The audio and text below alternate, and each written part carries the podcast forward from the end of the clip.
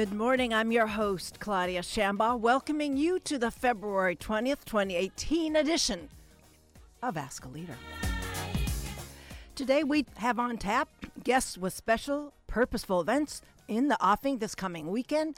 Ani Zonneveld, founder and president of Muslims for Progressive Values, will talk about their annual Celebration of Life, honoring and remembering several activists killed or jailed for their activism in Muslim theocracies. Last year's event was really impressive, and I'll be intent on carrying a little water for those courageous souls. Ani will have other enterprises to share with Muslims for Progressive Values' ambitious roster of activities throughout twenty eighteen, if time allows.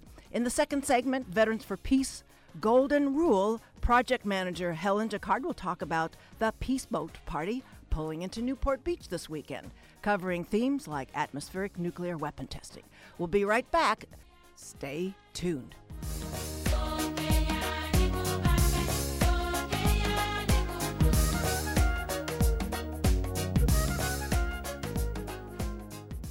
We have the distinguished Ani Zonneveld on, tapped on right now.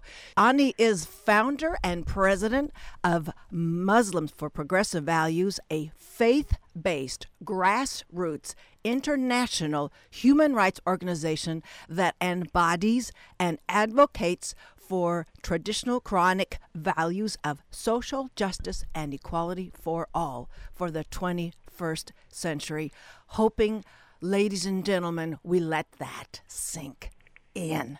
Ani has presided over Muslims for Progressive Values expansion to include chapters and affiliates in twelve countries and nineteen cities.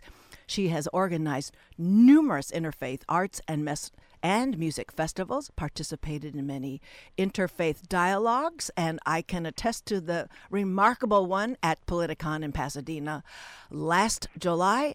And she is a strong supporter of human rights and freedom of expression. She's the brainchild of Literary Zikr, a project that counters radical Islam online, and co-editor of Muslims for Progressive Values' first book, an anthology entitled Progressive Muslim Identities, Personal Stories from the U S and Canada. She's contributed to many forwards and numerous anthologies, and, and is a contributor for Huffington Post, Open Democracy, and Al Jazeera, known for, among other productions, her TEDx talk entitled Islam as American as Apple Pie. I've introduced her prior, so the, the longer introductions we're going to refer you to in previous programs on Ask a Leader. She once again comes to us from Los Angeles. Welcome to Ask a Leader, Ani Zonneveld. Good, good morning, Claudia. Good morning. Good morning, everyone. Well, you've got lots going on to get this um, everybody lined up for this weekend. So before we head into the Celebration of Life on Sunday in L A, I'd like to find out, since you last were on the show, you rolled out an organization known as AIM, A I M uppercase, and Alliance of Inclusive Muslims. Tell us, Ani, about AIM and how it fits into Muslims for Progressive Values' organizational scheme of things. Absolutely. I'm really excited to announce to the world that uh, AIM, or Alliance of Inclusive Muslim, was launched October first, twenty seventeen in Tunisia.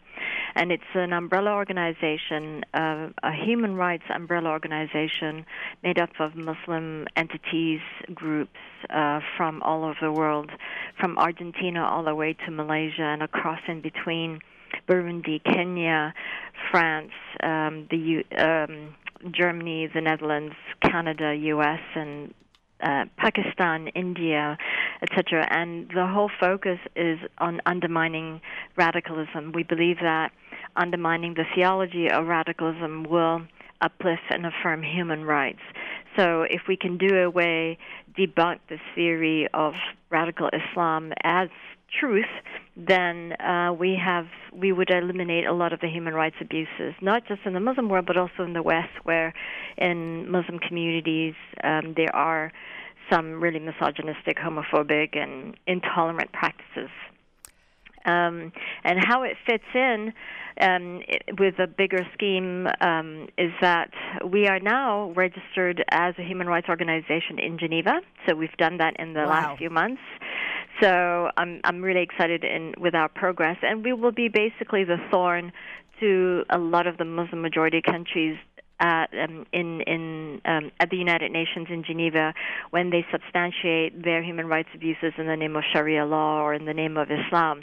And so this is, but on a bigger scale, because the Muslim-majority countries collectively are known as O I C, the um, Organization um, uh, of Islamic Co- Cooperation, and they always claim that we uh, they speak for all Muslims, and that is wow. hogwash. And so we are there basically collectively as an umbrella to say, no, you don't, because here are all these Muslim organizations that completely disagree with your stance. And this has been M P V's, Muslims for Progressive Values, work for ten years. But being an American-based organization, there is the perception that we're just an American tool, we're Western Muslims, we're making Islam up. Um, and so this umbrella organization will debunk that um that, um, you know, mischaracterization of M P V. Um, so it is an extension, it is a ramping up of what M P V has been doing. And you say it's based in Geneva, but we will there be ways that we can sort of follow, we can contribute? I mean, is, I mean, or we just, we do it through M V P, Muslims for Progressive Values. Um, no, we have our own website now. Right. It's A I M, A I M as in Mary, dot N G O, and we just set up our bank account. Okay. So we don't have access, we don't have that set up yet, but uh, for now you can contact uh, Muslims for Progressive Values. I am the treasurer um, for the organization, and uh, the board members are are coming from all over the world, um, Malaysia, the Netherlands, the U S, and Burundi. All right. Well, yes. So I guess you'll be able to talk about that at the Sunday Celebration of Life. Well, you know, those that are attending are going to find out more about that. But let's let's talk about the event Sunday. With there will be personal tributes, poetry readings, and uh, you've got always a very ambitious program. I really was I was really taken by how much you got done and the opportunity for everybody to meet everyone and to to really deeply come to grips with what these brave people have done, uh, sort yeah. of swimming upstream of this, you know, super retro observation of Islam. So let's talk about, well, generally what you want to get done, and then we'll talk about the honorees, those uh, in absentia, all yeah. of them, of course. Yeah. Celebration of Life is a way for us to prove and to debunk a lot of this notion that progressive Muslims don't exist. And by honoring these human rights defenders in the Muslim world who have been prosecuted, jailed, tortured, or killed, we are saying to the public, look, this is what happens to uh, progressive Muslims who are fighting the fight on the ground in the Muslim world. This is what happens to them. And a lot of times, you know, nobody knows about them. Um, unless you're in the human rights work, right? Um, you know who these names are and you advocate for them. And that's what M P V does.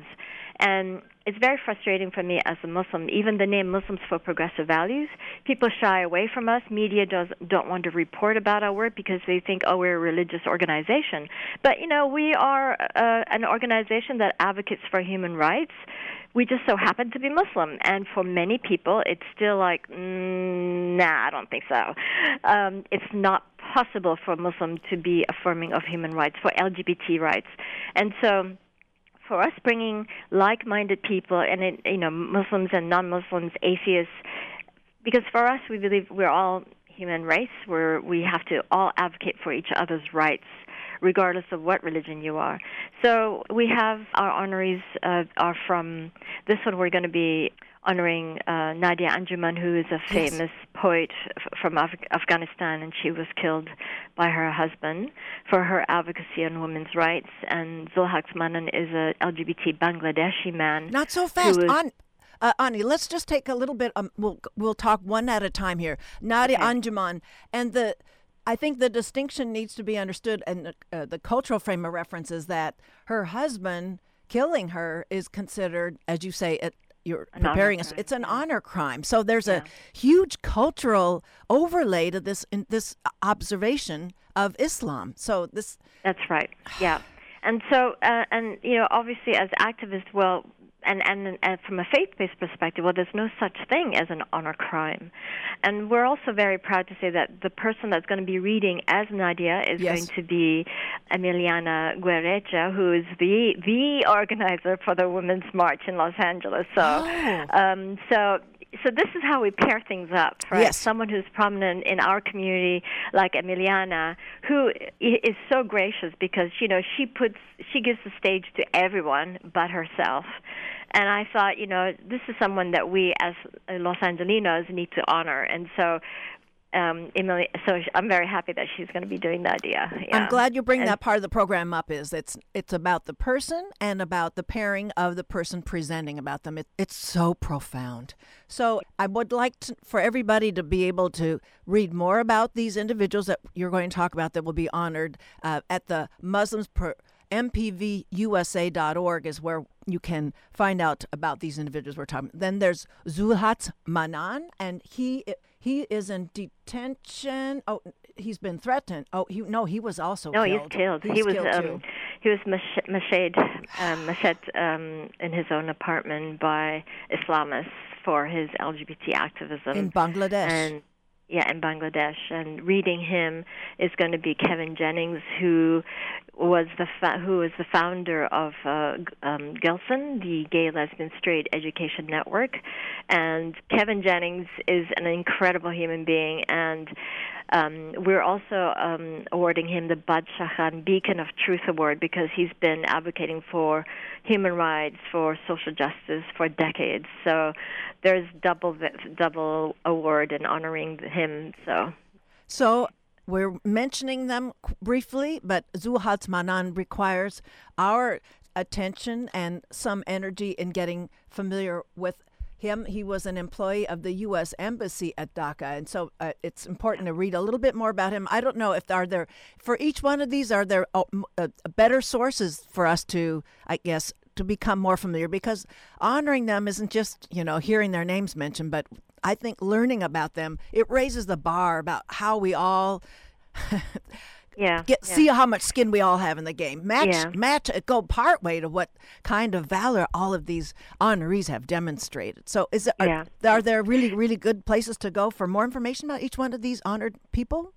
Um, probably, um, I think a human uh, Amnesty International. Okay. Uh, if you Google their na- names on their on their website, but what we do at the event is yes. that um, their their story is read in the first person. Yes. So Kevin Jennings will be reading as Xulhaz Mannan, and it's it's a monologue. It's a story um, uh, in the first person, and it's very moving, and it, it details the person's work. Um, and uh, what happened, and this was my story. And so it's very powerful. Um, so it's not just honoring a name in a few lines, uh, you know, but it's a real story about in the first person. Pairing Kevin Jennings' activism, L G B T, along with Xulhaz's, um, where for which he was. And not only that, okay, so I'm going to share something with, oh, with your audience. Thank you so, so much. So we have um, a Bangladeshi uh, singer, and oh. uh, he is going to sing in Bangladeshi and English, and he's also going to say, because we have filed, uh, we, we supported his refugee application as an L G B T, so um, he's basically going to testify that his outcome would be probably different had he um, had to return to Bangladesh than rather stay here, um, oh, where wow. he's a very productive citizen of America. So. And, and his the singer's name again? I can't share that. Oh, you can't? Oh, okay. I'll see. Because it's, um, yeah. He's still, being, for, he's still protected, yeah. still very vulnerable. Okay. Well, that's important. Well, and we'll, and I know that all the attendees will respect the yeah. on Sunday that, and I've been to those. Uh, Eve Ensler has done the very same thing with bringing yeah. uh, Afghanis to her her readings of her different plays, and she's uh, one that she adopted, actually, an adult woman that she adopted and uh, has protected. We all participated in keeping the name and and yeah. taking no pictures. Yeah. So there is an additional honoree. There's uh, several more. Elham Arab.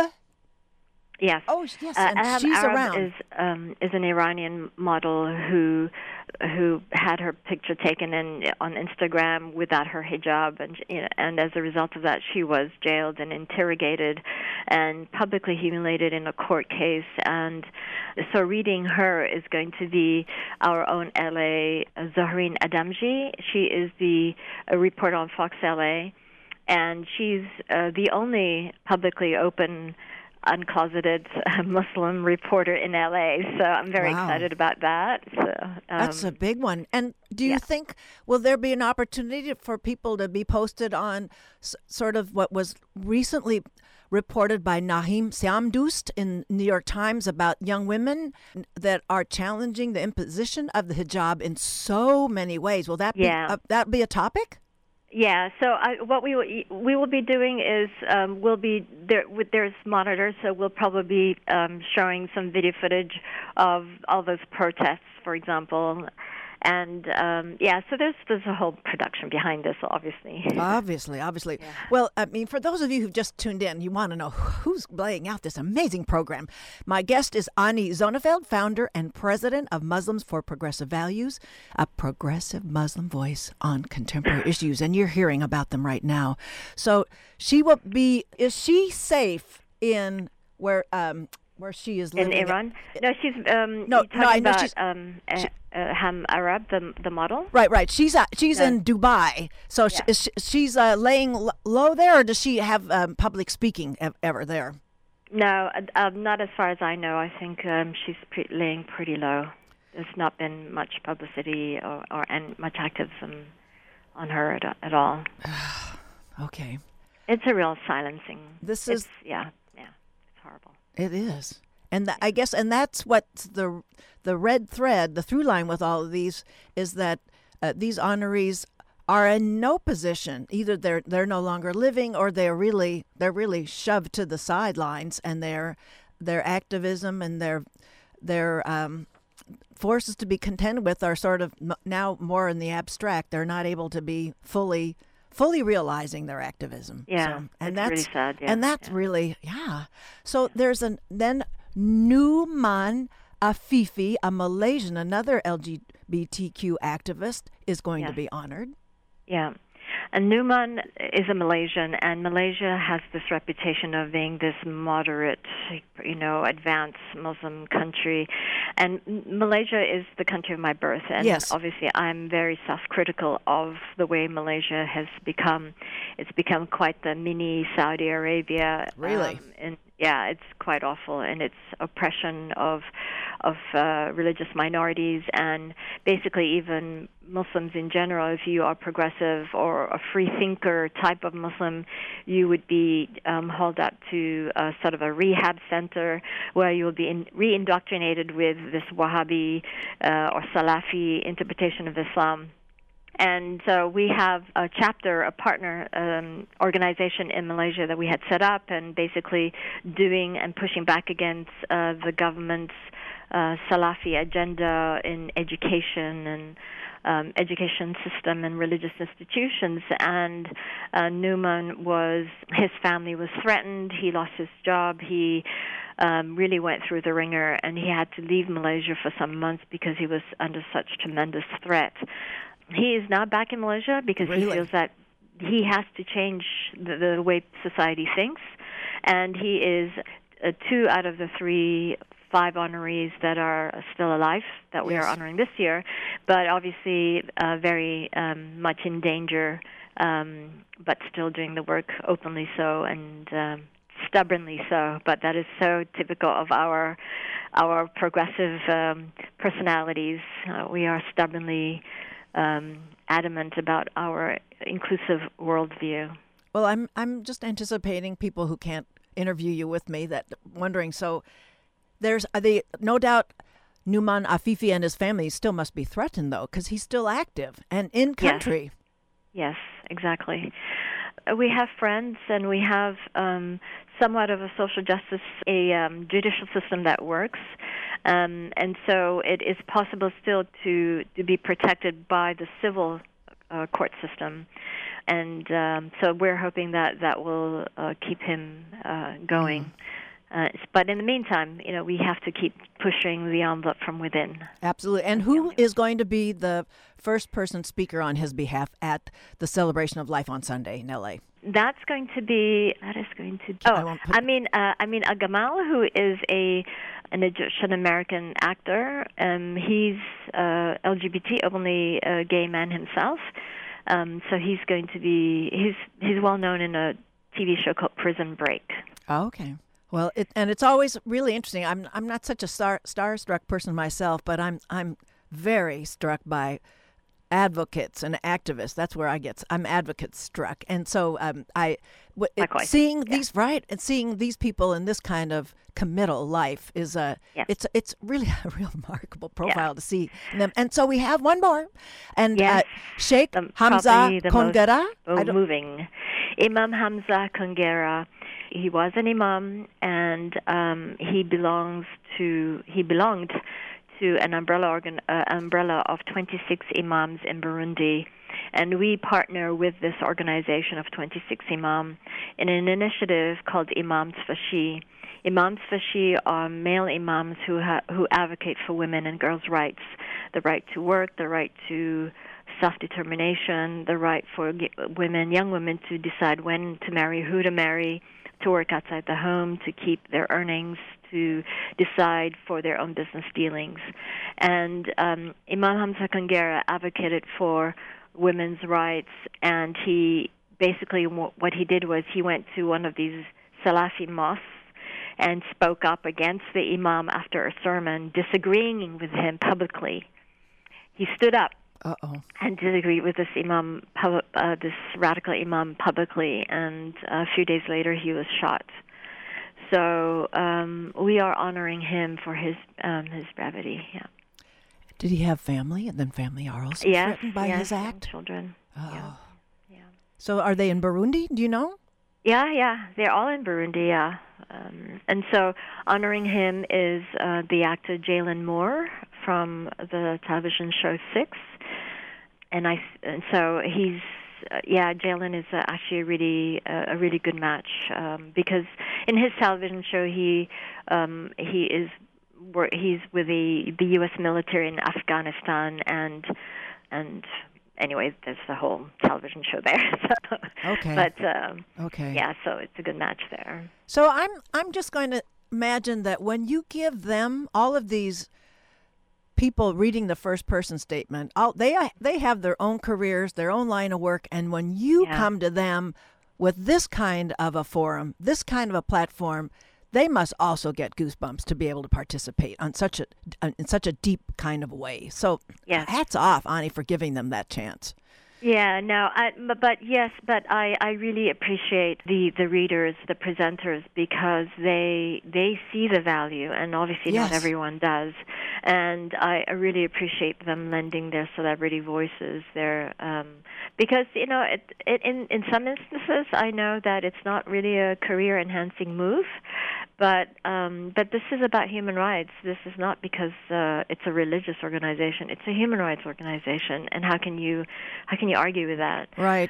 But I think that there's one more thing that, that's not publicly shared yet, um, okay. is that there is an L G B T man that we're helping that uh, just had to escape his home country, which I can't even say from where, but it's from a Muslim country.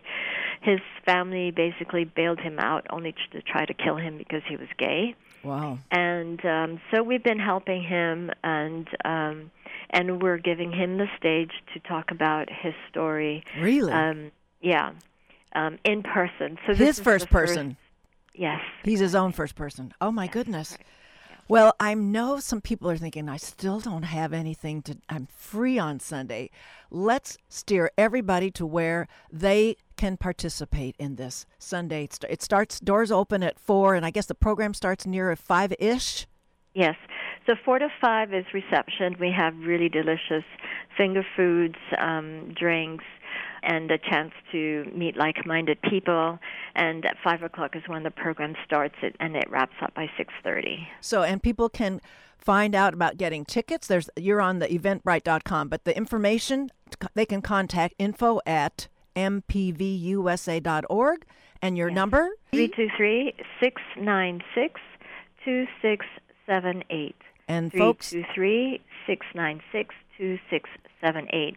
We will not be selling tickets at the door um, because it's at C B S Studios. Um, there will be security, and so they need the names in advance. So the ticket sales ends at uh, four o'clock on Saturday okay. afternoon. All right, that's the twenty-fourth of... Correct. All right, ticket sales end... So twenty-four hours before the event starts, the tickets end, ticket sales end. Yeah. Okay, and, and and you really need to be making sure everyone is safe. You've got to do some kind of vetting because this is super, super delicate kind of... Um, uh, there are many, many vulnerable people that will be there, and, and it's all about giving them all the supportive supportive feeling we can muster for them, I say, yeah, stumbling there.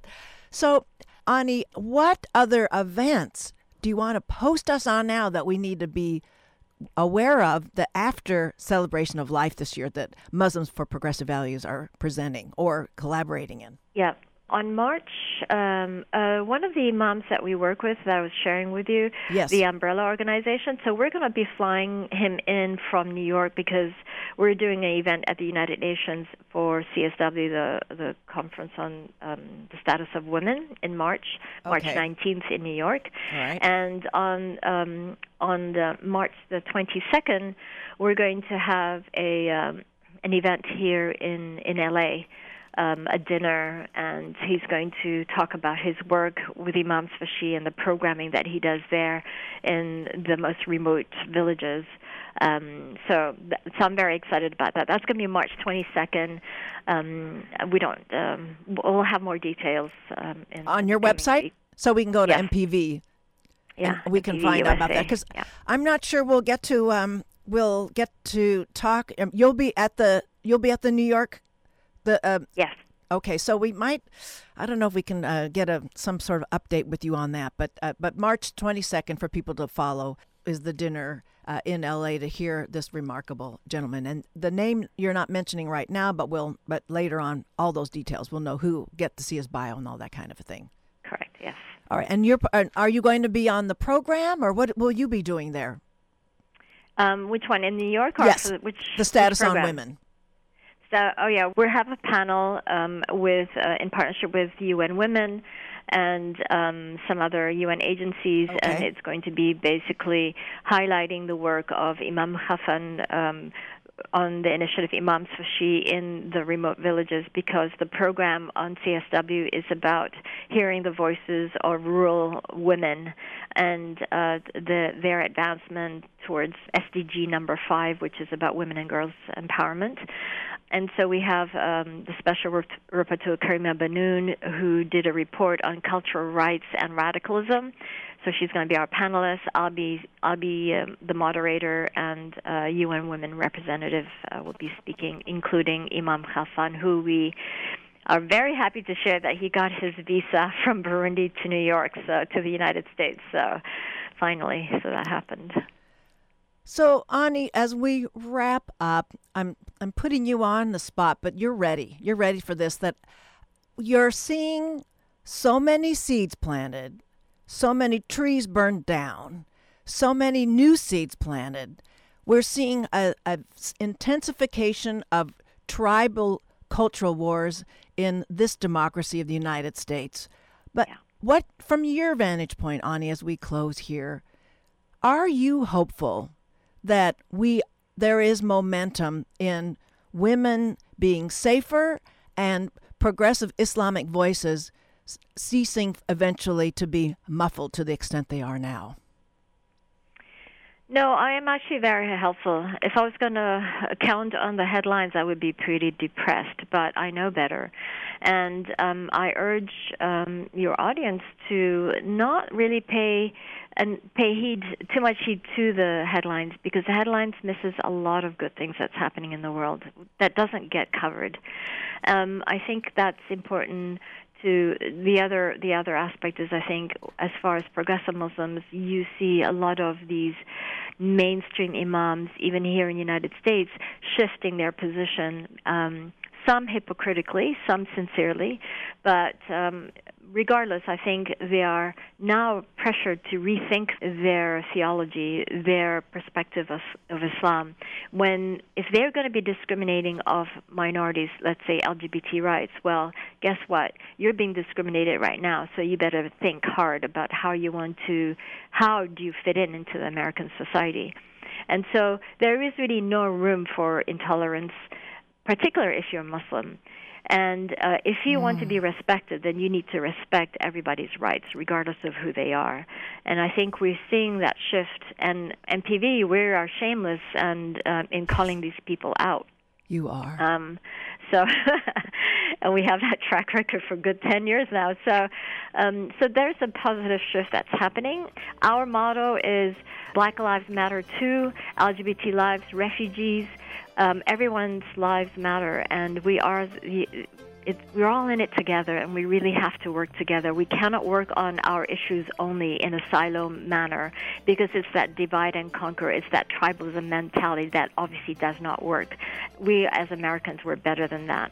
We, we need are. to work together. Yeah. Ani, thank you so much. That's all the time we have. There is so much to say about that, and some of it will be said on Sunday, and I'll be looking back to seeing what more you have to tell us coming back. You've got an open invitation. Thank you. Thank you, Ani. Thank you. My guest was Ani Zonneveld, founder and president of Muslims for Progressive Values, a progressive Muslim voice on contemporary issues. We'll be right back after a short break and hear from Helen Jaccard, project manager for the Veterans for Peace Golden Rule. Don't go away. اسمك أحلى من الأسامي بدي تناديني باسمي تناديني بدي تناديني ولو ما تحكيني اسمي عصوتك بيضوي أيامي. That was the inestimable. I always say inestimable because I appreciate everybody's beautiful music pairings here. Marcel Khalifi, and that is I Shall Name You, for the obvious reasons we had that one on. Welcome back to the show. My next guest here with her own ambitious projects and unrelenting vigor in her work is Helen Jaccard. She's project manager for Veterans for Peace Golden Rule. She was a computer programmer and trainer as a career, and she retired at the end of twenty ten. Once she joined Veterans for Peace as a non-veteran member in twenty sixteen, she became co-chair of the Veterans for Peace Nuclear Abolition Working Group, a member of the Veterans for Peace Nuclear Disarmament Campaign, and chaired the former Veterans for Peace Environmental Cost of War and Militarism Working Group. Then as project manager, she travels with the Golden Rule, and she'll talk about that craft. That's what it's all about today, during the sailing season. She is a researcher and co-author of legislation for cleanup of fifteen thousand abandoned uranium mines in sixteen Western states. I think Secretary Zinke wants to add back to those, but we'll, that's another topic. Um, but sixteen Western states, uh, those uranium mines, as part of the Clean Up the Mines campaign. Helen is a member of the leadership team of Women's International League for Peace and Freedom's Disarm End Wars Issues Committee. As a freelance author, she's written about the environmental effects of military bases in Sardinia, Italy, and Vieques Island, Puerto Rico, as well as resistance to mining in Guatemala and the militarization of police in the U S. Since February twenty fifteen, Helen's devoted her life to the Veterans for Peace Golden Rule Project. She believes that education is key to, to creating a culture where development and possession of nuclear weapons is an unthinkable crime against humanity and the planet. She earned her Bachelor's of Science in Chemical Engineering at the University of Washington. She comes to us today from San Diego just before setting sail. Welcome to Ask a Leader, Helen Jaccard. Thank you very much, Claudia.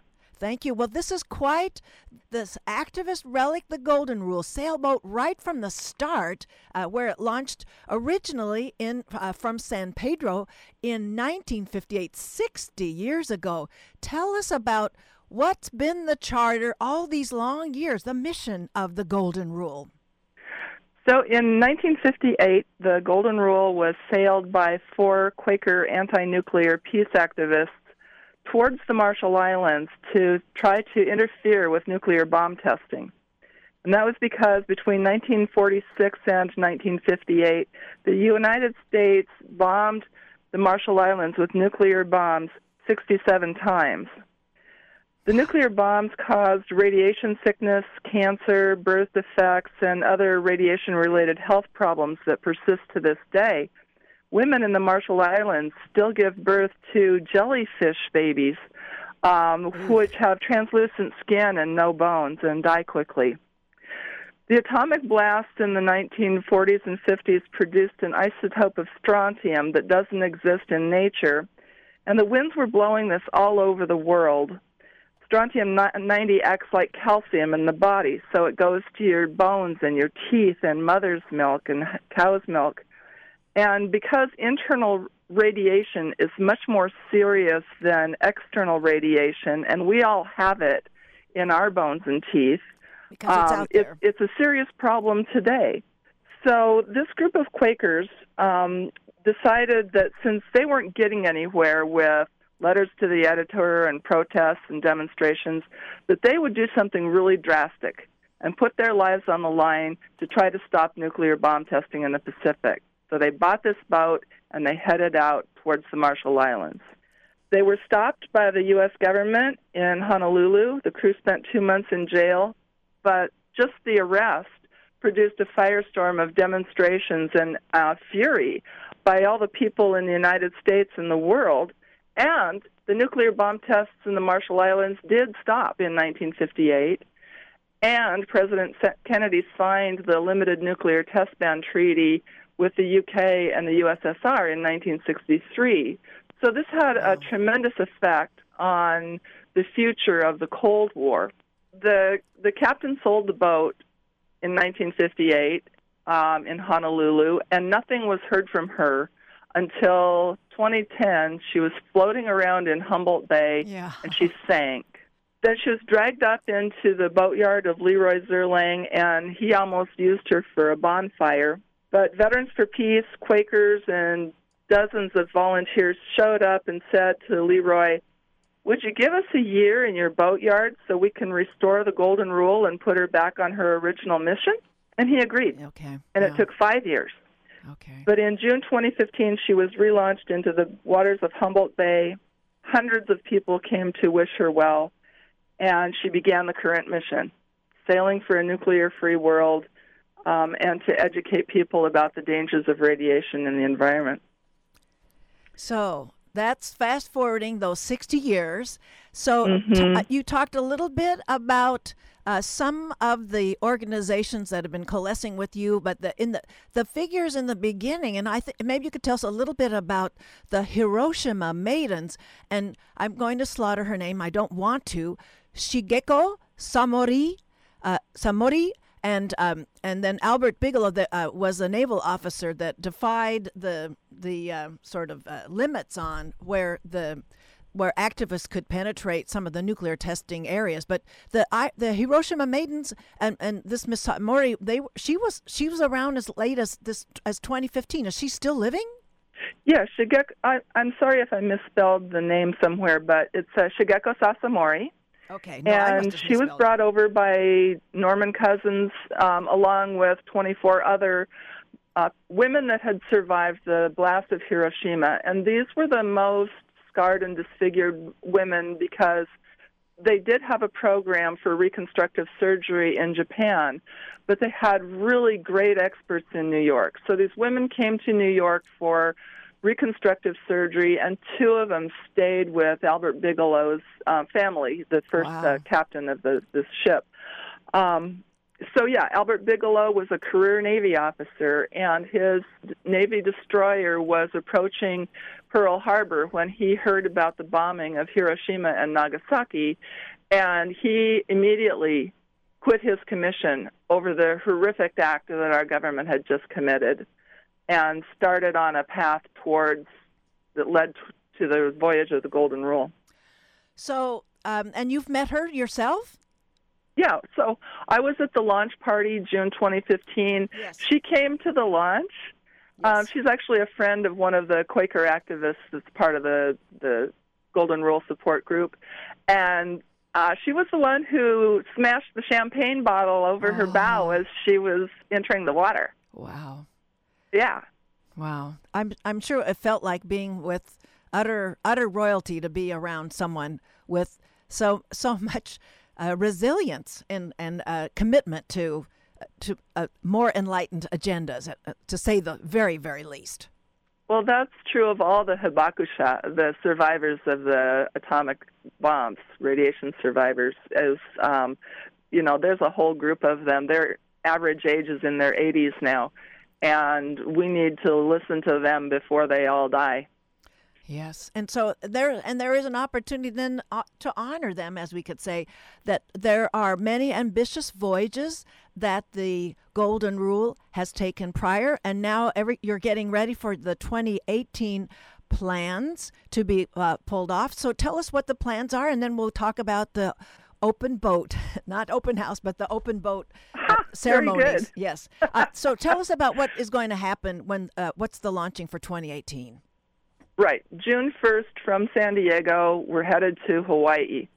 And that's because of the threats that have been going on with the United States and North Korea and other tensions in the Asia-Pacific.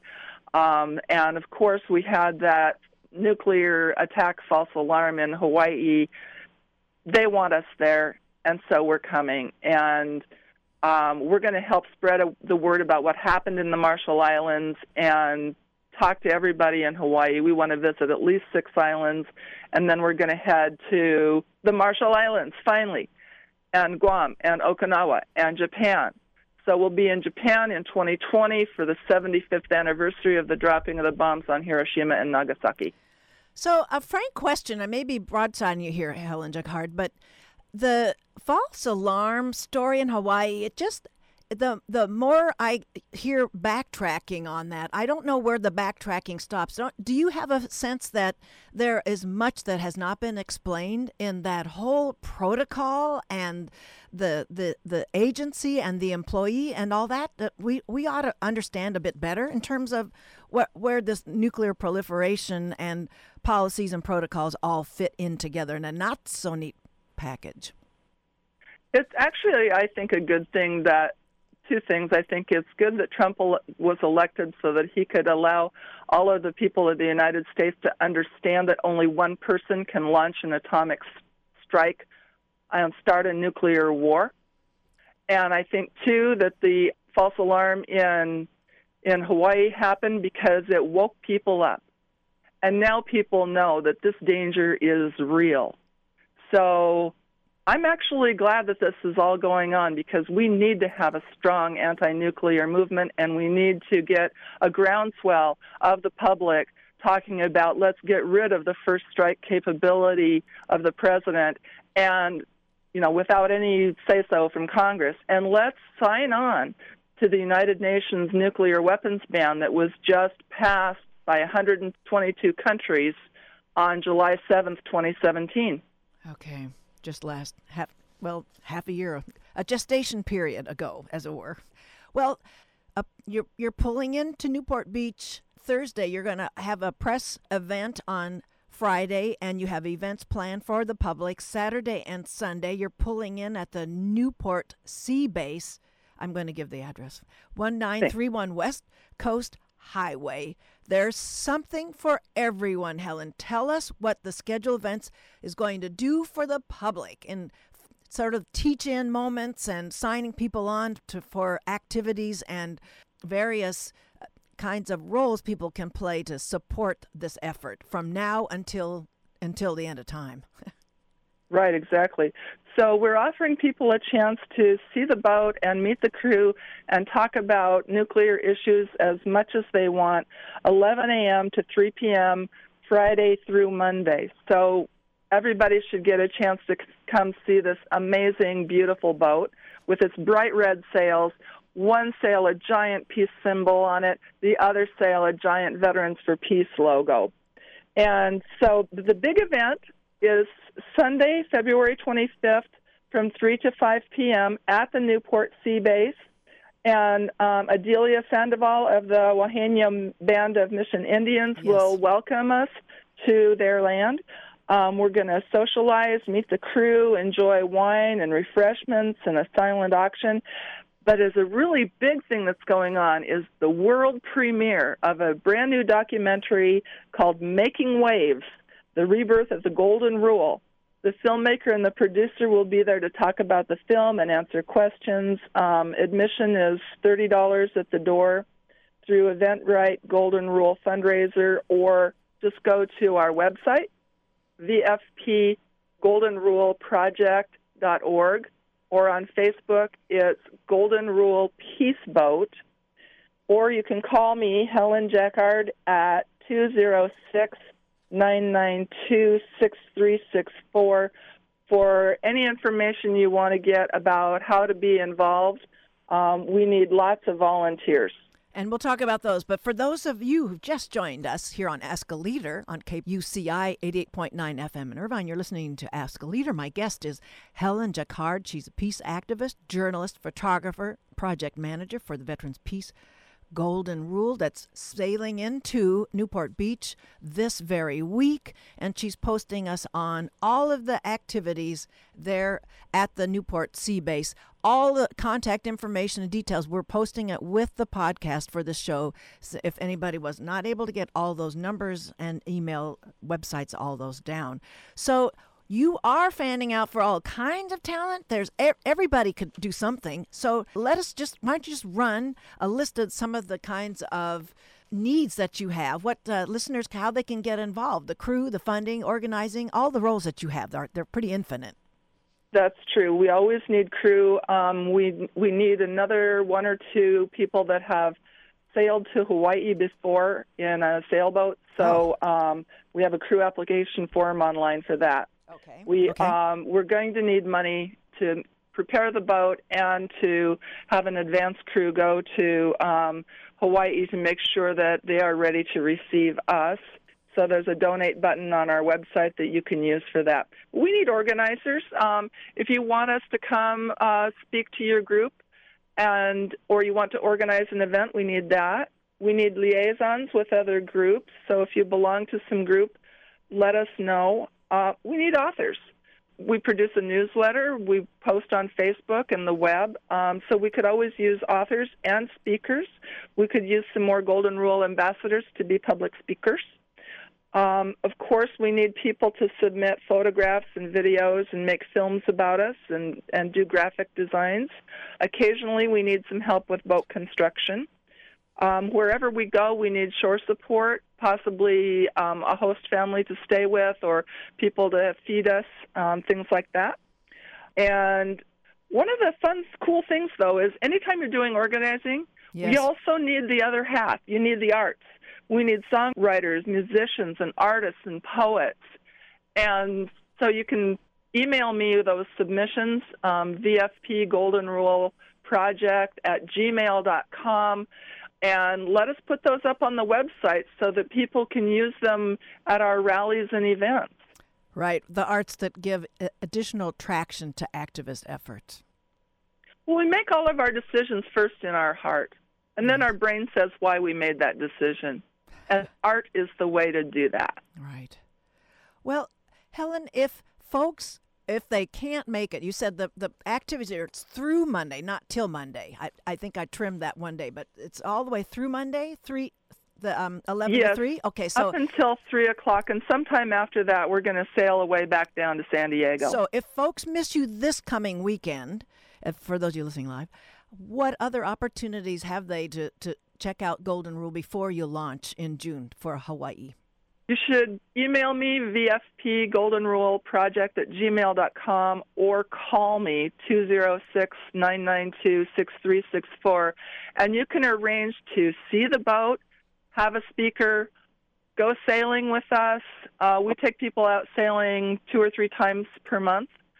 So you know, it's kind of limited, so you want to get your requests in kind of early, but I'll let you know the schedule when I talk to you. So, yeah, but we love to sail and we love to talk with people. Okay. Well, Helen, did you have any other pitch for listeners to contribute in any way and step up and support you with the Golden Rule Project before we close?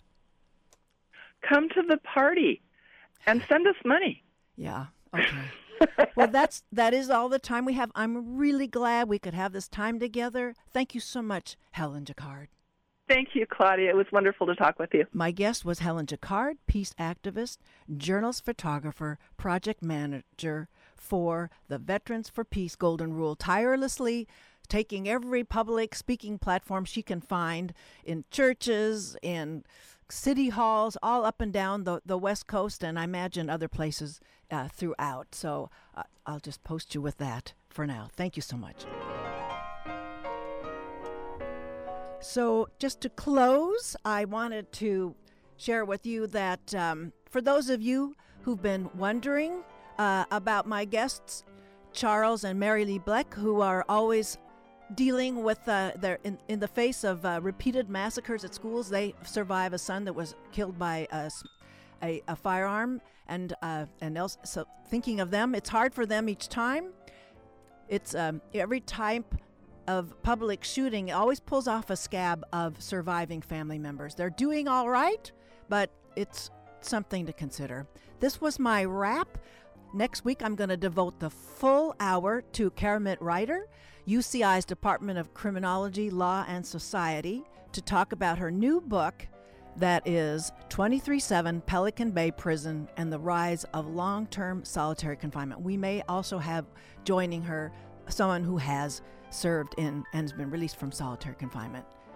So it's a shameful way that California has been leading right up to the present. Talk with you next week. Thank you, everyone, for listening.